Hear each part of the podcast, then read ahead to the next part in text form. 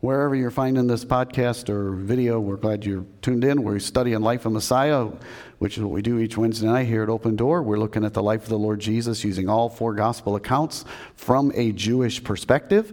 And uh, Ariel Ministries is uh, Dr. Arnold Fruchtenbaum, if you want to know. Uh, my, my, I guess he'd be my rabbi, DT. I guess he'd be my rabbi, uh, Messianic one.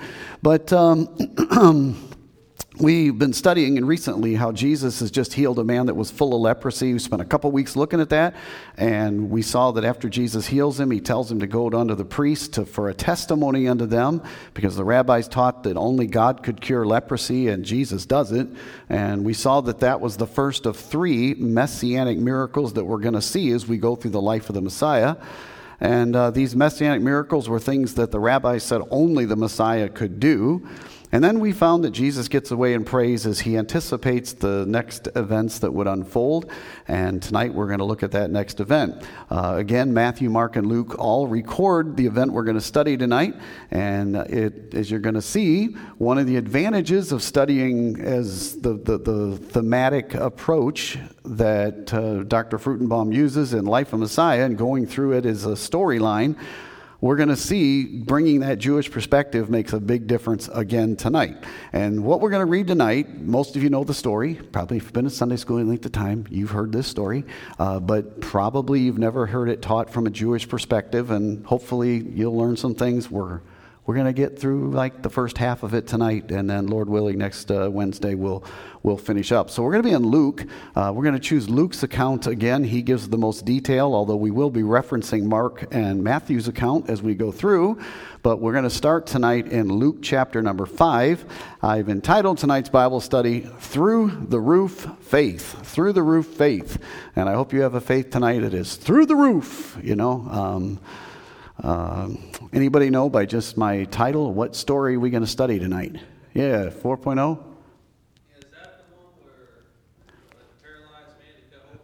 Yep, yep, 100%. There you go. Uh, this is the story of the, the man who's paralyzed that gets let down through the roof. And we're going to study that tonight, and we're going to begin looking at it in Luke chapter 5 and verse number 17. All right? Luke 5, verse 17, the Bible says, And it came to pass on a certain day as he was teaching that there were Pharisees and doctors of the law sitting by, which were come out of every town of Galilee and Judea and Jerusalem, and the power of the Lord was present to heal them.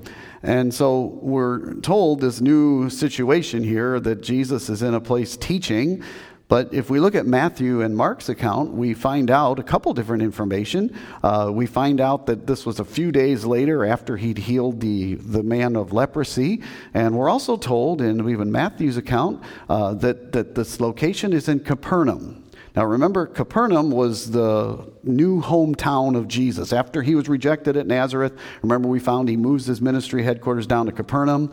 Uh, many people believe that the house this occurs in uh, is, is Peter's house. Because remember, we remember we read, we did the story where Peter's, you know, they're in the house there and Jesus heals the mother-in-law and all that from, and that that is the base of operations. So a lot of people think that the house in question here was none other than, than uh, Peter and uh, Andrew may have had ownership in it as well. But the, the Bible tells us that there were so many people, we, as we read on in the story, that were there that the house was packed. Now, what's interesting that Luke tells us um, is who was there. Luke is very specific, more than the other gospel writers, and he pretty much tells us the Pharisees are there, the scribes are there, the Sadducees are there, and they're there from everywhere. Wow. Matter of fact, notice it says that they're there even from Jerusalem. Now, I know some of you tonight may know the geography around, uh, you know, the, the, historic land of Israel, but uh, remember Capernaum's up there at the top by the Sea of Galilee, and then you got the Jordan River goes all the way down in the Dead Sea, and Jerusalem's much farther south. Uh, so the, the, geographically, where Jerusalem is and where Capernaum is, uh, it's about 60 miles. Now, 60 miles, oh, that's not very far. Well, start walking. Um, see, see, how long it takes you if you're doing the old, you know, two step all the way there, uh, which was the most common way of traveling from one place to another. Uh, it took, on average, three to four days to walk there. Now, that's an interesting thing because um, we find they're all there, and the question is, how did they find out? And we're not totally certain. The scriptures don't give us all the answers, but uh, that's why in Mark's account, it's significant that Mark says this event occurred some days after he healed the leper. So there's plenty of time for word to get out and travel all around. You know how gossip travels, or you know crazy news travels fast. The human nature is constant, uh, and gave them time to get from Jerusalem. And they knew that Capernaum was his home place. Maybe they knew about Peter. I don't know, but here they are. Now, we can tell from what Luke tells us that this is not a gathering of the local synagogue Pharisees, which would have been more typical when Jesus would go into a town and he started teaching. A lot of times he would actually first start at the synagogue, but at the very least, when they heard that this new rabbi was in town, it was fairly customary that the locals would show up, the local Pharisees and leaders of the Sadducees of that area. But no, Luke is very specific to tell us that these people were coming from all over the place. Now, the question is why? Why would these guys walk three to four days? And that is a very interesting question. I never really, uh, you know, before I had a Jewish perspective, I never even would have thought of that. Remember that as I started out tonight, this event is a direct response to Jesus' healing of the leper. When Jesus healed that leper, that was a messianic miracle. And as we saw last week, the response when he did that, the fame of him that went out, was more significant than any other miracle he'd performed up to that time. And now we understand why, because uh, they considered it a messianic miracle. Now, if you remember earlier in our Life of Messiah study, when we began by studying the life of the forerunner, the, the, the ministry of John the Baptist, you remember when John Baptist's ministry was really taking off, that early in his ministry, or at least when it was becoming more well known, remember there was a small delegation of Pharisees and Sadducees that came from Jerusalem and they came to his, his baptizing service. Remember that?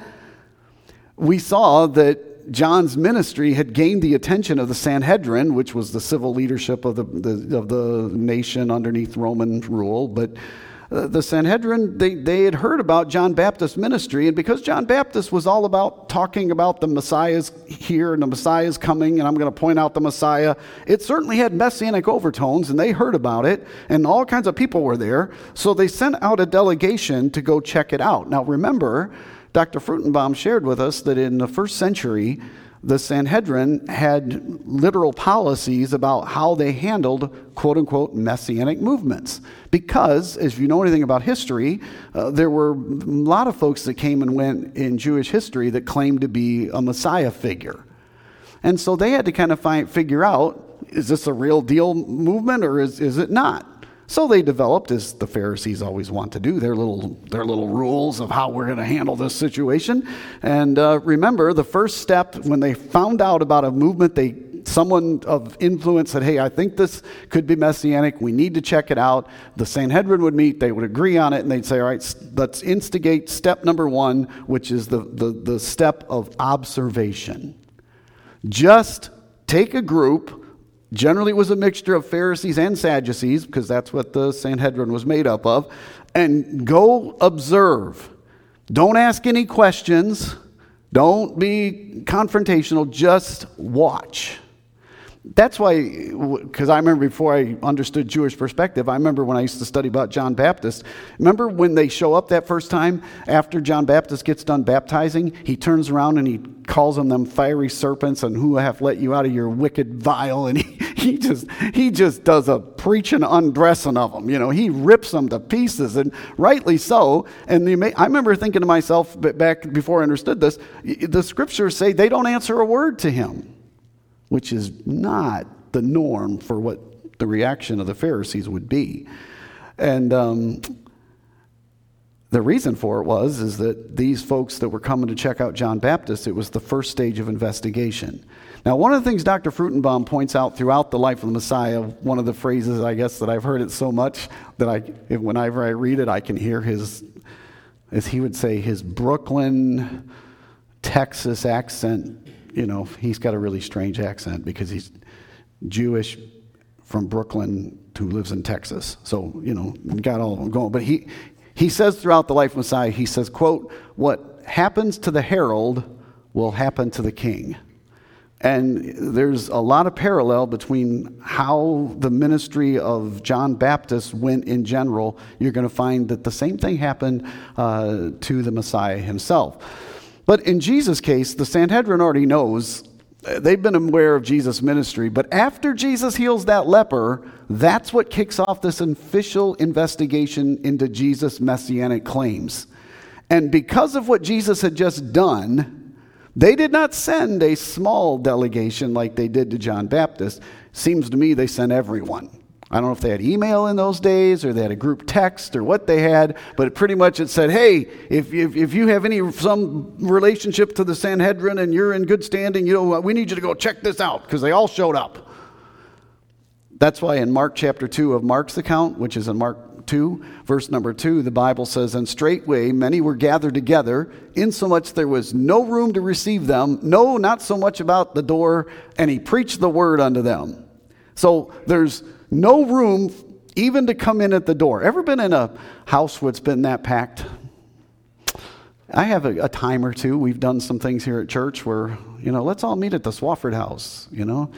Um, I know one time we, we had I think at Brock's house, we, you're, well, now it is, I should, it is not Brock's house. Strike the record. It is, it is the Sanchez home at this point. At the Sanchez home, we, you've had OD Baptist stuff-ins at, at that house uh, a time or two, and one time Alyssa decided to go swimming in the pool when she wasn't supposed to. That happened, and so then Danny went swimming when he wasn't supposed to. Um, that was intense uh, time. Remember? You, you remember that, Alyssa? You were pretty little, but you, you remember that? Then you remembered this mighty hand, and you thought, well, the Lord saved me. You looked, and there's this bearded guy. No, he didn't have a beard back then. He did not. But any rate, you get into a place like that. I'm not one that likes those kind of crowds. I will always remember, and Matt, you and I will probably both.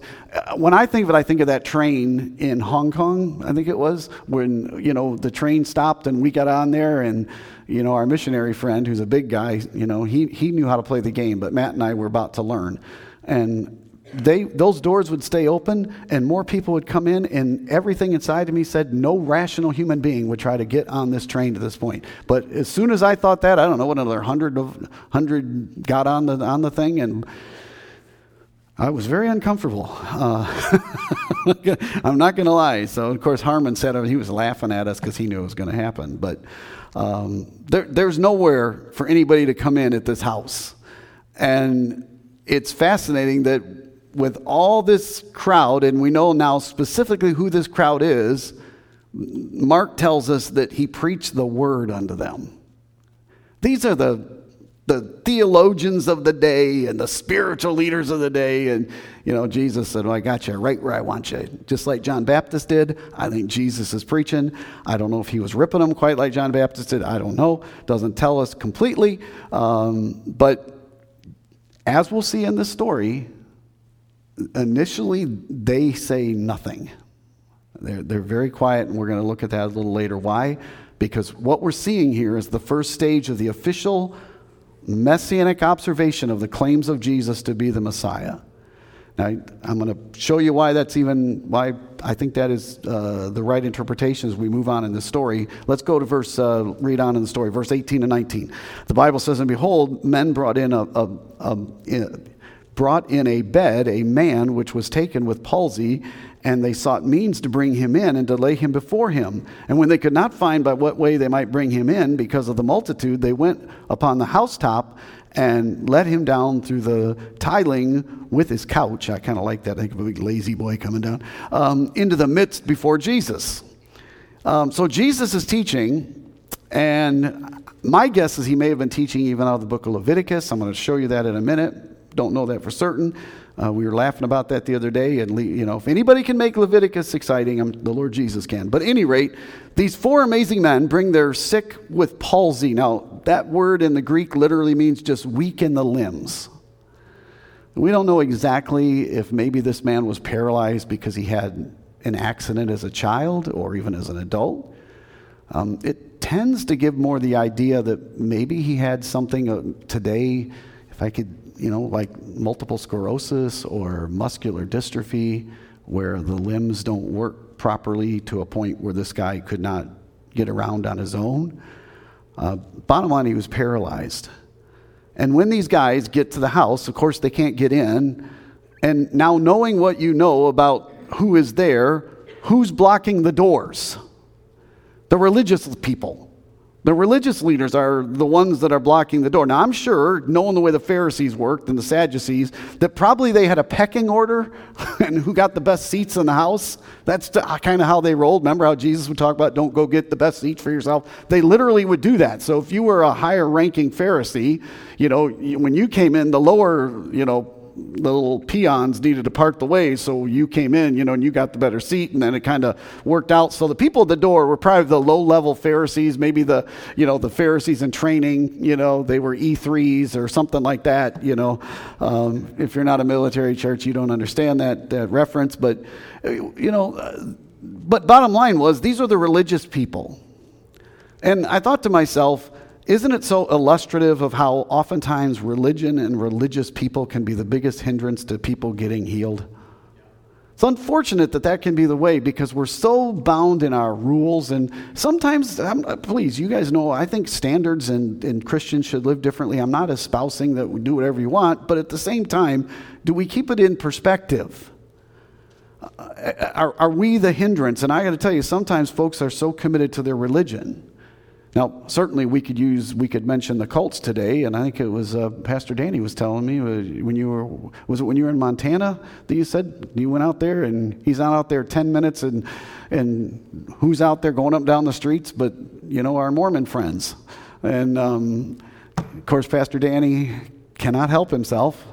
And, uh, and he gained two friends and he's prayed for them. He's still talking to me. Maybe they're watching now. Our dear Mormon friends, please read the New Testament. Um, isn't Jesus enough? Um, but sometimes religion can be the, the biggest adversity.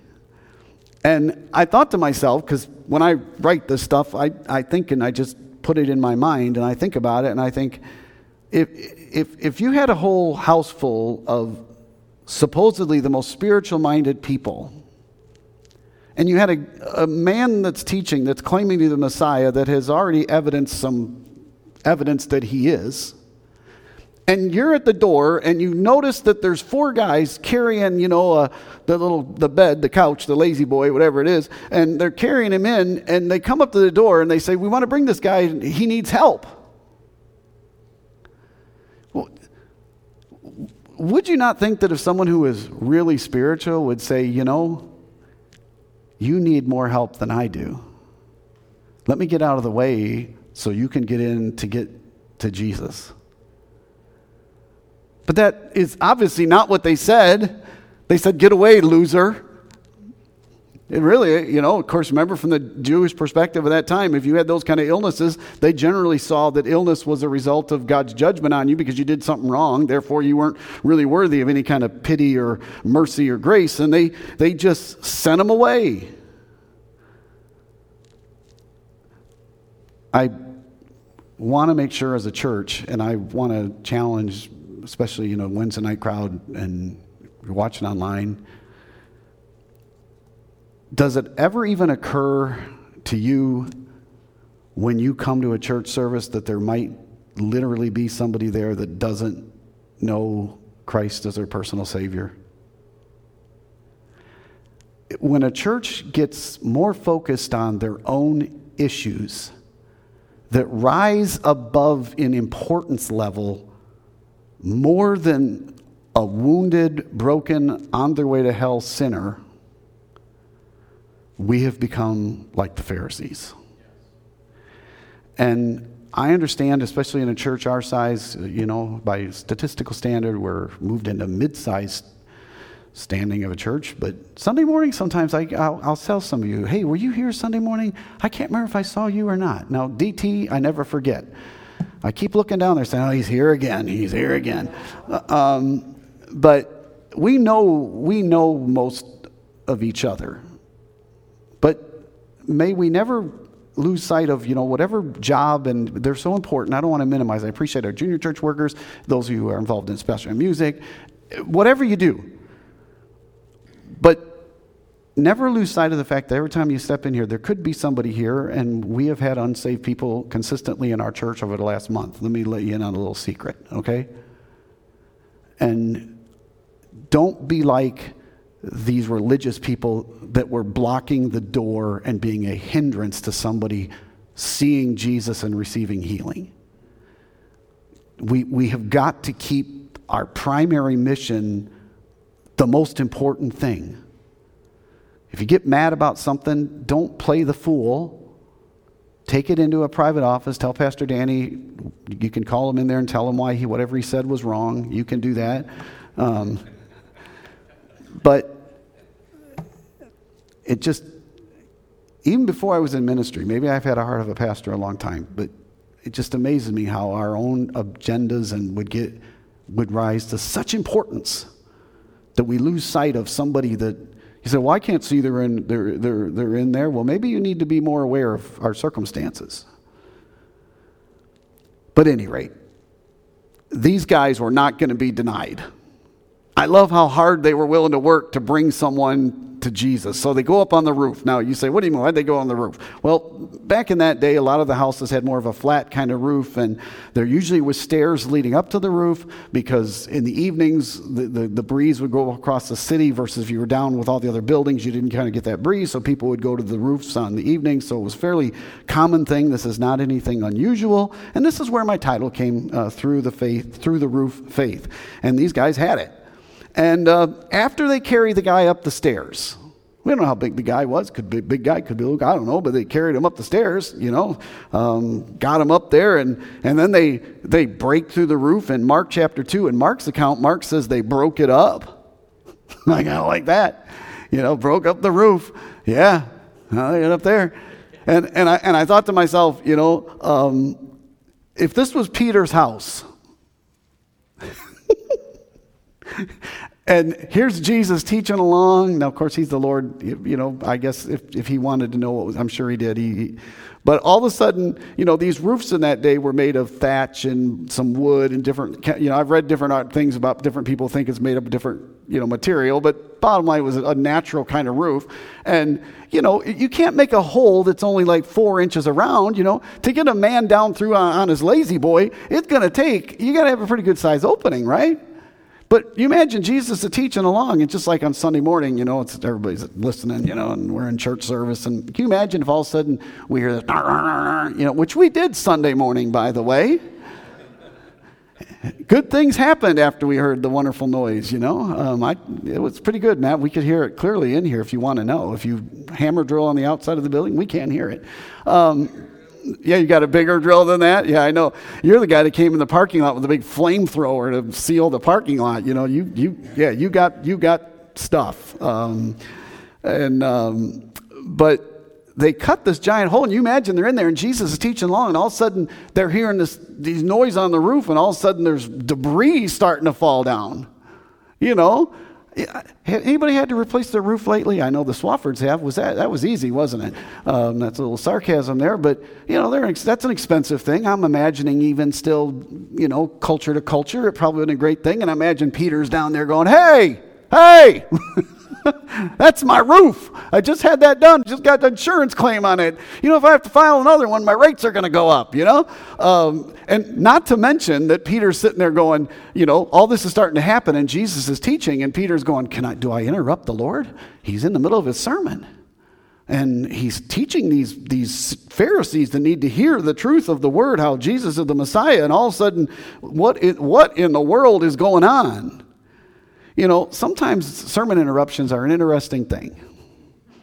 Um, one of my favorites is uh, actually, I wasn't preaching at, the, at that moment, but was our, one of our first few years, and since Doug is back there, uh, I'm going to tell a Stanley story. Um, his son Jason was in the nursery and got out of the nursery. It was Easter Sunday morning, and the choir is singing something, and he flings that door open in the back door, and he comes tearing down the aisle. Man, it was it was awesome. And I can see all the choir members up here singing, ah, and I can see my wife's eyes. You know, you know how the wife talks to you with the eyes. You know, uh, you know. And I said, what, what, what, what am I doing something? You know. And all of a sudden, I can hear, I can hear Jason coming, and I look around there, and I was, I was sitting right over here, and he came down this side, and, and I looked over there, and, and I said, hey, Jason, what you doing? and you know, the great thing was, I, am so thankful um, to and privileged to be a pastor that knows our kids. That I'm not, I'm not a stranger. I grew up in a season in independent Baptist mindset that, you know, and this wasn't totally on the, I guess, but the, the pastor was like untouchable, you know. I had no idea what kind of person he really was, you know. But our kids, they know. So I was so thankful that he was very comfortable with me. And he just, he said, I just want to talk to my mom. She was up here singing. I said, Well, she's singing right now. How about if you sit right here with me? And he just plopped right down there with me, and we went on with the service. But, you know, I've learned that sometimes the things that we consider interruptions in our lives are the point where God wants to do something tremendous. But instead, we see it as an interruption. You see, in verse number 20, and we'll stop here for tonight because you need some prayer time. The Bible says, And when he saw their faith, he said unto them, Man, thy sins, be, thy sins are forgiven thee. Jesus doesn't see this as an interruption. He was not offended. You know, I remember growing up in some churches where pastors, and I used to just, mm, and y'all know, I, I, unless somebody creates an adversarial issue, then my type A may or may not come out. But you ever know those pastors that, that just seem to delight in calling people down from the pulpit? Just, I have very little patience with that. Um, and sometimes you guys, as the congregation, are going to have to zone in and overcome some distractions. And you don't understand all the time why somebody's in a situation that they're in. And um, yeah, sometimes we just we let interruptions get us all flustered. And instead, what Jesus saw was a great faith. He said, Well, what do you mean? Well, let me give you an example. Maybe there's a, maybe there's a single mom that's bringing a couple kids, and the kids are really unruly. You know, you have no idea that maybe the biggest demonstration of faith that that mom has made was to get herself out of bed, to get clothes on those kids, and to come into a public church place. Now, I know that if kids are misbehaving, you know what I love about our ministry? Like this happened Sunday as well you know, the, the kids ended up out front a little earlier than we got out there. And I remember coming out right before Ben and Matt gave me my marching orders, what I'm supposed to do. But I looked over there, and the, Drew and Savannah had all the kids down in a circle, and they were basically playing some kind of duck, duck, goose or something. You know, they, they took the situation, didn't go totally the way it was planned, and they just handled it. And I appreciate when y'all do that. See, Jesus saw great faith. Now, it's interesting, nothing is really said about the faith of the paralyzed man. We're going to we're going to talk about that in the next week. Some people think when Jesus said he saw their faith that the the antecedent is all five of the guys. And I think Greek wise, I think he has more in mind the four, but we're going to consider that more as we go on the rest of the story. We'll get to that. But when Jesus sees this man lying in front of him and he sees the faith, um, the normal thing Jesus would do right here is heal him. That's what he had done pretty much every other time that's recorded up to this point, but not this time. Instead, he begins by talking, addressing the man. He says man or anthropos in the Greek, and he recognizes the man's humanity. And then Jesus, I put in my notes, brought the house down with his next words. If, and now that you know who the crowd is, you talk about courage in the pulpit. Jesus says, Thy sins are forgiven thee. Now, yes, what I've always understood from my Western perspective is when Jesus states the fact that he had the authority to forgive sins is a big deal. Just saying that, I understand that that's a that's a big deal. You know, they're they went ooh, you know, and most of the time that's the that's the foundation we interpret the rest of the story. But tonight I want to show you in closing here the Jewish perspective. Uh, it's, it's amazing. Matter of fact, I like to look through several of my more Western minded commentaries, and none of them, none of them share the viewpoint from the Jewish perspective that Dr. Fruchtenbaum does. You won't find it. Um, remember, Jesus has been teaching more, more than likely, with that crowd, he was teaching the Torah. More than likely, Jesus would have been speaking in Hebrew. When Jesus says, Thy sins are forgiven thee, it's significant that this phrase is in the passive voice. Now, if you know, remember in, in, English, we have passive and active voice. Active is when the subject does the acting, passive is when the, when the subject receives the action. And this is passive voice. And you say, well, what's the big deal? Well, first off, I would say, isn't it great when you look at that phrase, Thy sins are forgiven thee, that sins is the subject and the forgiveness is acting upon the sins? Aren't you glad that God's forgiveness acted upon your sins? Ooh, that's good teaching right there. I'm out of time, so I'm going to move on, but that's good. Um, our sins are forgiven, forgiveness wins. Now, what's significant is when you consider the Hebrew Bible, I did not know this. I would not know this. I'm not a Hebrew scholar like Dr. Fruchtenbaum is. Um, but there's only one section in the Hebrew Bible where the passive voice, your sins are forgiven, is used. Only one place. It's found in Leviticus chapters 4 through 6. And the content of these chapters is atonement and how blood sacrifice was necessary for the atonement of sins. Matter of fact, it says, quote, for the remission of sin. Now, I'm like I did Sunday morning. If you want to further study, Leviticus 420, 426, 431, 435, chapter 5, verse 10, verse 13, verse 16, verse 18, and chapter 6, verse 7 all give this example of this passive voice use of this exact phrase. Maybe that's what Jesus was teaching out of the whole time. I don't know. But when Jesus says, Thy sins are forgiven thee, in the passive voice in the, in the Hebrew would have been the exact same phrase He's quoting and using a phrase that only God could use. That's why, as we read the rest of the story, you understand why they responded the way that they did. Fascinating, isn't it? You know, that's why whenever you have a pseudo uh, intellectual that tells you that Jesus never really claimed to be God, once again, Oh, they just have no clue. He said it over and over and over again. Amen? Amen. Good stuff tonight. Um, appreciate you tuning in. And uh, thank you for those of you watching online. We will see you, Lord willing, again on uh, Sunday morning for our live stream. Please uh, tune in, and we'll see you later over and out. And uh, Pastor Danny, you.